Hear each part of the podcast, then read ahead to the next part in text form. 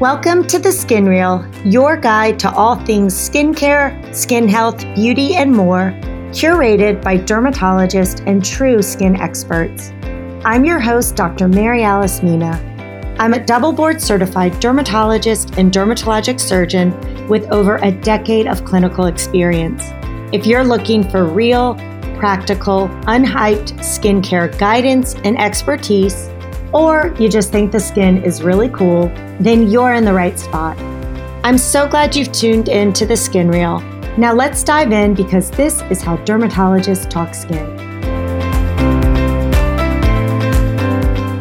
Hi, everyone. Quick disclaimer here before we start. This podcast is for educational purposes only and is not a substitute for professional care by a doctor or other qualified medical professional.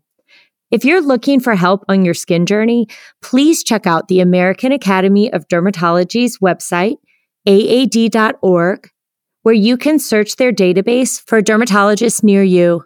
It is so important that you have someone in your corner who's well trained, licensed, and board certified who can help you make decisions when it comes to your skin health.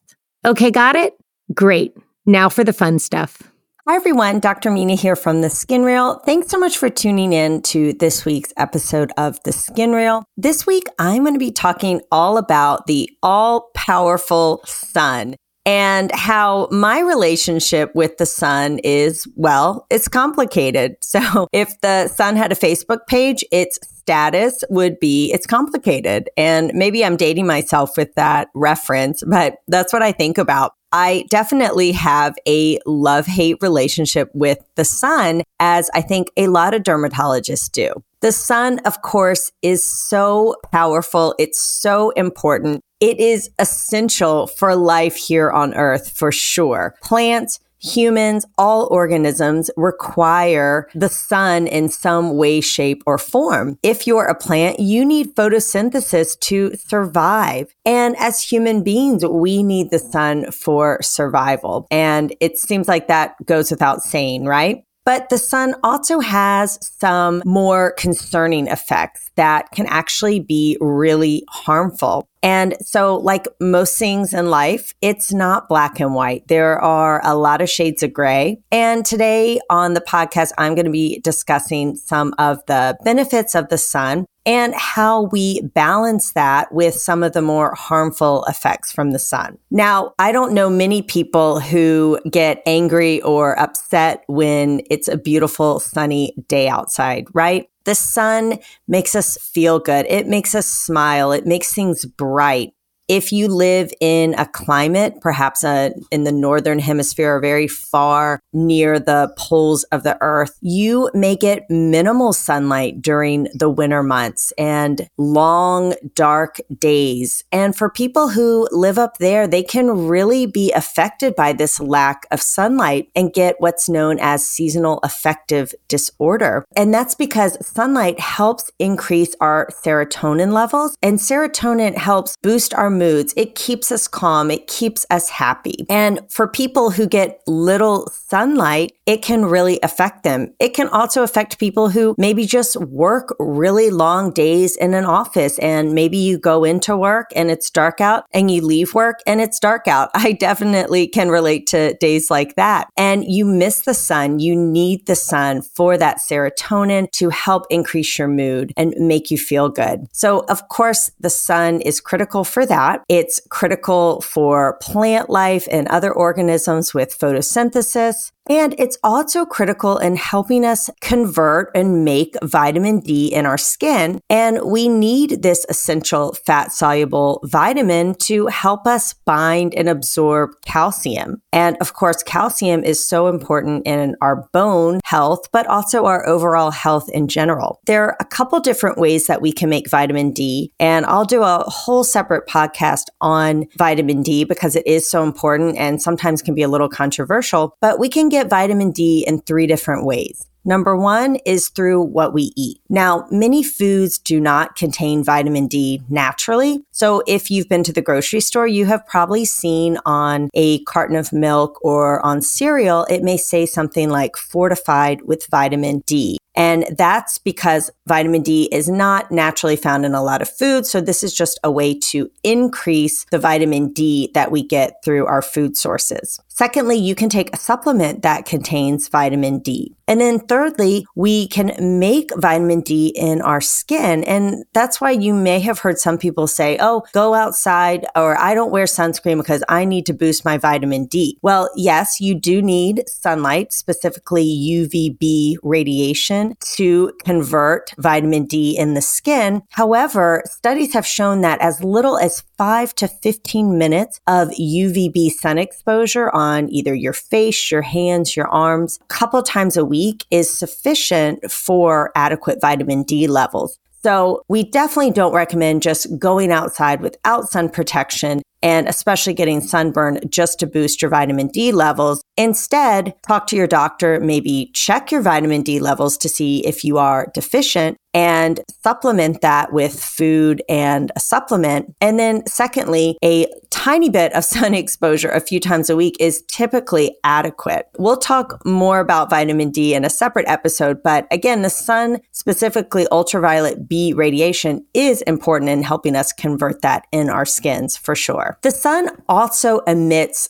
several forms of what's known as electromagnetic radiation. And most people are familiar with ultraviolet radiation, UVA and UVB wavelengths. And we talk about that a lot as dermatologists because those are the types of radiation that can cause mutations in our cellular DNA and can lead to skin cancer and also premature aging. The sun also emits a UVC wavelength. However, that is a shorter wavelength wavelength. And so it's actually absorbed in the Earth's atmosphere before it ever reaches our skin. The sun also emits some other types of electromagnetic radiation, including visible light, which is what we see when we see color, and also infrared radiation, which is getting a lot of press and a lot of talk about nowadays for actually its beneficial role in our health. And so, as you can see, it's complicated, right? On one end, the sun is emitting this radiation that causes premature aging and skin cancers. And then a longer wavelength radiation from the sun is actually being used to decrease inflammation and even fight cancer. So again, it's complicated and I'm going to break down some of the different types of radiation from the sun and how we use it for our benefit and also how we can stay safe. Okay, so follow me a little bit as I get a little sciency and break down the different types of electromagnetic radiation from the sun. So UV ultraviolet radiation from the sun has been well established to cause many different effects in the skin from thickening the skin, decreasing collagen, causing immunosuppression. And we know it makes these very specific mutations in our DNA, which can ultimately cause skin cancer. Now, our body is really, really smart and we have these repair mechanisms where when the body sees mutations in our DNA that they will actually repair it and fix it. However, if you are getting chronic sun exposure day in and day out for years and for decades, eventually these safeguards in our body are going to start to fail. And when that happens, that's when people start to develop skin cancers like squamous cells and basal cells, particularly but also even other types of skin cancers as well. But it's thought that it's this chronic sun exposure over years and years of your life that cause these non melanoma skin cancers to develop because your body simply gets overwhelmed trying to repair that DNA damage. Previously, dermatologists thought that it was mostly UVB radiation that caused specifically skin cancer, while UVA radiation, which is a longer wavelength, was more responsible for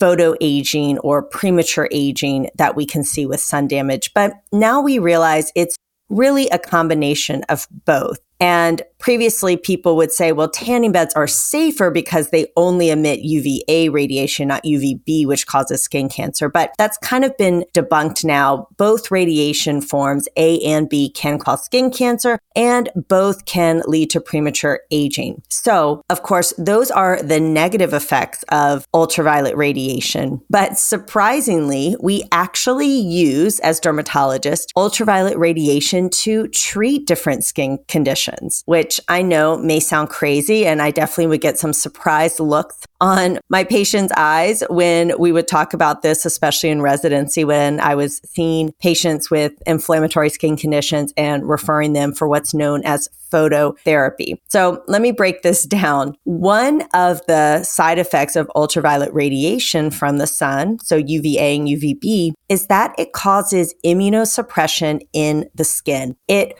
puts the brakes on our immune system in the skin. And normally you would think that's not a good thing to do, right? However, there's some chronic inflammatory skin conditions where your immune system is overactive. It's hyperactive. And that's going to be conditions like psoriasis, atopic dermatitis, even some forms of a lymphoma in the skin like mycosis fungoides, and even in people who have what's called chronic pruritus, which is this chronic intractable itch all over their body. Their immune system is just overactive in the skin and revved up. So we actually use the immunosuppressive effects of UVA and UVB to treat these conditions. Now, this is way different from just going to a tanning bed or laying outside in your backyard and getting a sunburn. When you are referred for phototherapy, you are going to be seen in a dermatologist office and followed by a dermatologist who is going to very carefully titrate up the amount of radiation that you are getting in your skin. And typically you do go into what looks like a, a, tanning bed, but you're standing up. You wear protective goggles and you wear sunscreen and protective clothing on all the parts of the body that aren't affected by your skin condition so that only the area affected is being treated with the ultraviolet radiation. And most commonly nowadays, we use something called narrow band UVB therapy. And so instead of using the whole spectrum of UVB radiation, we're just using a very narrow window of ultraviolet B radiation, which is found to be most effective and suppressing the immune system and treating these skin conditions. So again, it's very precise, very specific, narrow window of radiation directed just at the skin that is inflamed or overactive. Now, it does require patients to go in several times a week. The visits are not necessarily long, but again, it requires leaving work or getting childcare, going in and having these treatments several times a week over several weeks. But it can be incredibly effective and life changing for patients with these chronic inflammatory skin conditions. The other great benefit is that it doesn't require systemic therapy. You are not going to get internal side effects like you would if you took a pill or had an injection or an infusion, because again, this is skin focused therapy targeting just the inflammatory cells in the skin and sort of putting the brakes on it. So phototherapy is a great option for patients who have these skin limited inflammatory skin conditions. And we harness that immunosuppressive power from the sun to combat that. You do not want to just go to a tanning bed to get these benefits. Again, tanning beds mostly have UVA wavelengths. And again, the safest way to get phototherapy is with this narrowband UVB therapy. And studies have shown that for people who have had this therapy, they actually do not have an increased risk in skin cancer, fortunately. There is another type of phototherapy called PUVA, where you take a photosensitizing medication beforehand and then you get UVA phototherapy, which is a longer wavelength. And so that is typically not first line therapy anymore, but some patients may be referred for PUVA therapy if they have failed or not had success with narrow band UVB therapy. Now, another type of light therapy your dermatologist may recommend for you, especially if you have a lot of what's known as precancers or actinic damage, is something called photodynamic therapy. And this is a really cool technique where you apply a chemical to your skin, which is called a photosensitizing agent. And a lot of times in dermatology, we'll use something called amino aminolevulinic acid, ALA. You apply it on your skin and it is preferentially absorbed by abnormal or precancerous and sometimes even cancerous skin cells. And it's absorbed by these cells and then converted into something called protoporphyrin 9. Now, once you've put on this ALA cream, you do have to let it incubate for an hour plus, sometimes several hours to give it time to be absorbed into the skin cells and then to be converted into this protoporphyrin 9 molecule. You then sit under a light source. So oftentimes it's an LED blue light for several minutes and that protoporphyrin 9 absorbs the light and converts it into free oxygen radicals. You've probably heard about free oxygen radicals that happens from pollution and radiation from the sun. But in this case, we're using it to our benefit because the cells that are converted to free oxygen radicals and destroyed, remember, are those preferentially abnormal or precancerous cells to begin with.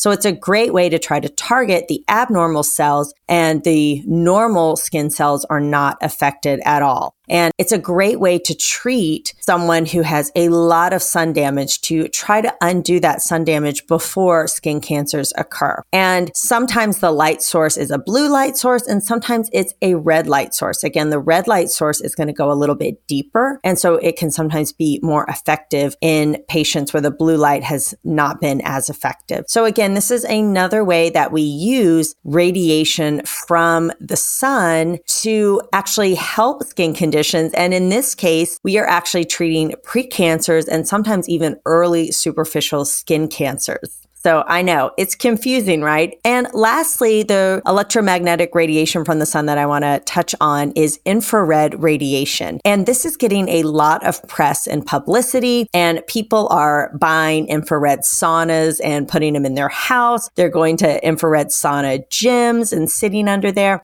And there actually is real science to back up many of these claims about infrared radiation being beneficial for our skin. Now, infrared radiation is an even longer wavelength than ultraviolet radiation and visible light. And infrared radiation is going to be even longer and penetrate even deeper into our bodies, which is why people are looking at it for decreasing inflammation, even in our joints and helping with things like back pain because it does penetrate so deeply. Now, it's of course invisible, but it is being shown to have a lot of anti inflammatory benefits. And people are even using it to try to treat cancers where they take someone's blood and they target it with a photosensitizer, kind of like we do with the PDT. And then when it's exposed to infrared radiation, it can help destroy the cancerous cells. So there is still a lot of work to be done with infrared radiation and it's certainly not appropriate for everyone. So you definitely want to talk to your doctor first before seeking out infrared treatments. This infrared radiation therapy should really be seen as a complement to treatments from your physician, but it is really exciting and I can't wait to see other benefits that come from infrared radiation and how we can harness it for medical benefits. Now, again, remember it's all about balance. Some radiation from the sun can be beneficial and useful for our bodies, but some radiation from from the sun can be really, really harmful. So your best bet is to talk with your dermatologist about this to see what you should be doing specifically. And of course, we always recommend wearing sunscreen and photoprotecting our skin to prevent the UVA and UVB harmful effects. And if you do have a chronic inflammatory condition, your dermatologist is going to give you very specific guidance on phototherapy and if you need that. And for many patients, especially who have darker skin, sometimes even the visible light and ultraviolet light can cause what's known as melasma, and hyperpigmentation. And this can even occur with infrared radiation. So again, it's all about balance. There are pros and cons to everything. And while we love the sun and it has many useful benefits, and we're definitely looking into a lot of their benefits for medical purposes, it also has some very detrimental and harmful side effects, especially with ultraviolet radiation. So you still want to be careful out in the sun. Wear your SPF 30 and higher and make sure you're seeing your dermatologist to check for skin cancers if you are at high risk. Thanks so much for joining me on this week's episode. I will see you next week. Thank you so much for listening to The Skin Real. I hope it's been informative, educational, and perhaps a little entertaining. If you enjoyed this podcast, be sure to like and subscribe and share with a friend. Don't want to stop your learning just yet? Head on over to theskinreal.com for show notes, blog posts, and so much more. Until next time, skin friends.